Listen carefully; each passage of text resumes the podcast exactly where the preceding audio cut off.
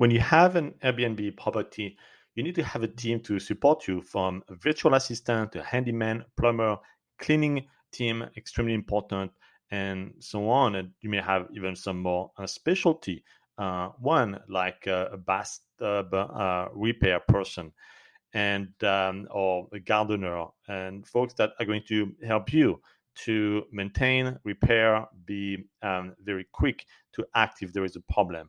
And um, lots of um, uh, Airbnb hosts are trying to obviously make a profit, but they would squeeze uh, the cost uh, of uh, this team, those team members, so much that uh, they're not getting the quality that they would like to receive, meaning coming very quickly or having a very clean Airbnb and so on. So, what I do suggest is that you pay those um, team members uh, very, very well, that you treat them like family. And that's going to be um, your metric your, to, to see if you have good team member is do you think you could take any of the team member that you have from the cleaning team to the handyman, the plumber, and drink coffee, beer, tea uh, with them for an hour and have a good time, a genuinely good time.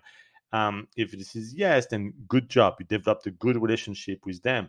And if answer is no, then you probably need to um, build a better relationship and um, make sure that you pay them well. If you don't know how much to pay them, uh, you can definitely check around, ask for some prices uh, in your area, and that uh, having a premium uh, is going to give you 10 times more back because um, they're going to be helping you.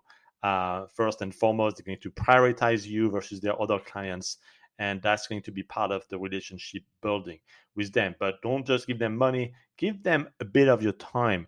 Be this good person that is going to sit down with them eventually and talk to them when they come. Don't um, uh, ignore them really treat them with um, genuine friendship, genuine love, and you will have 10 times the wisdom.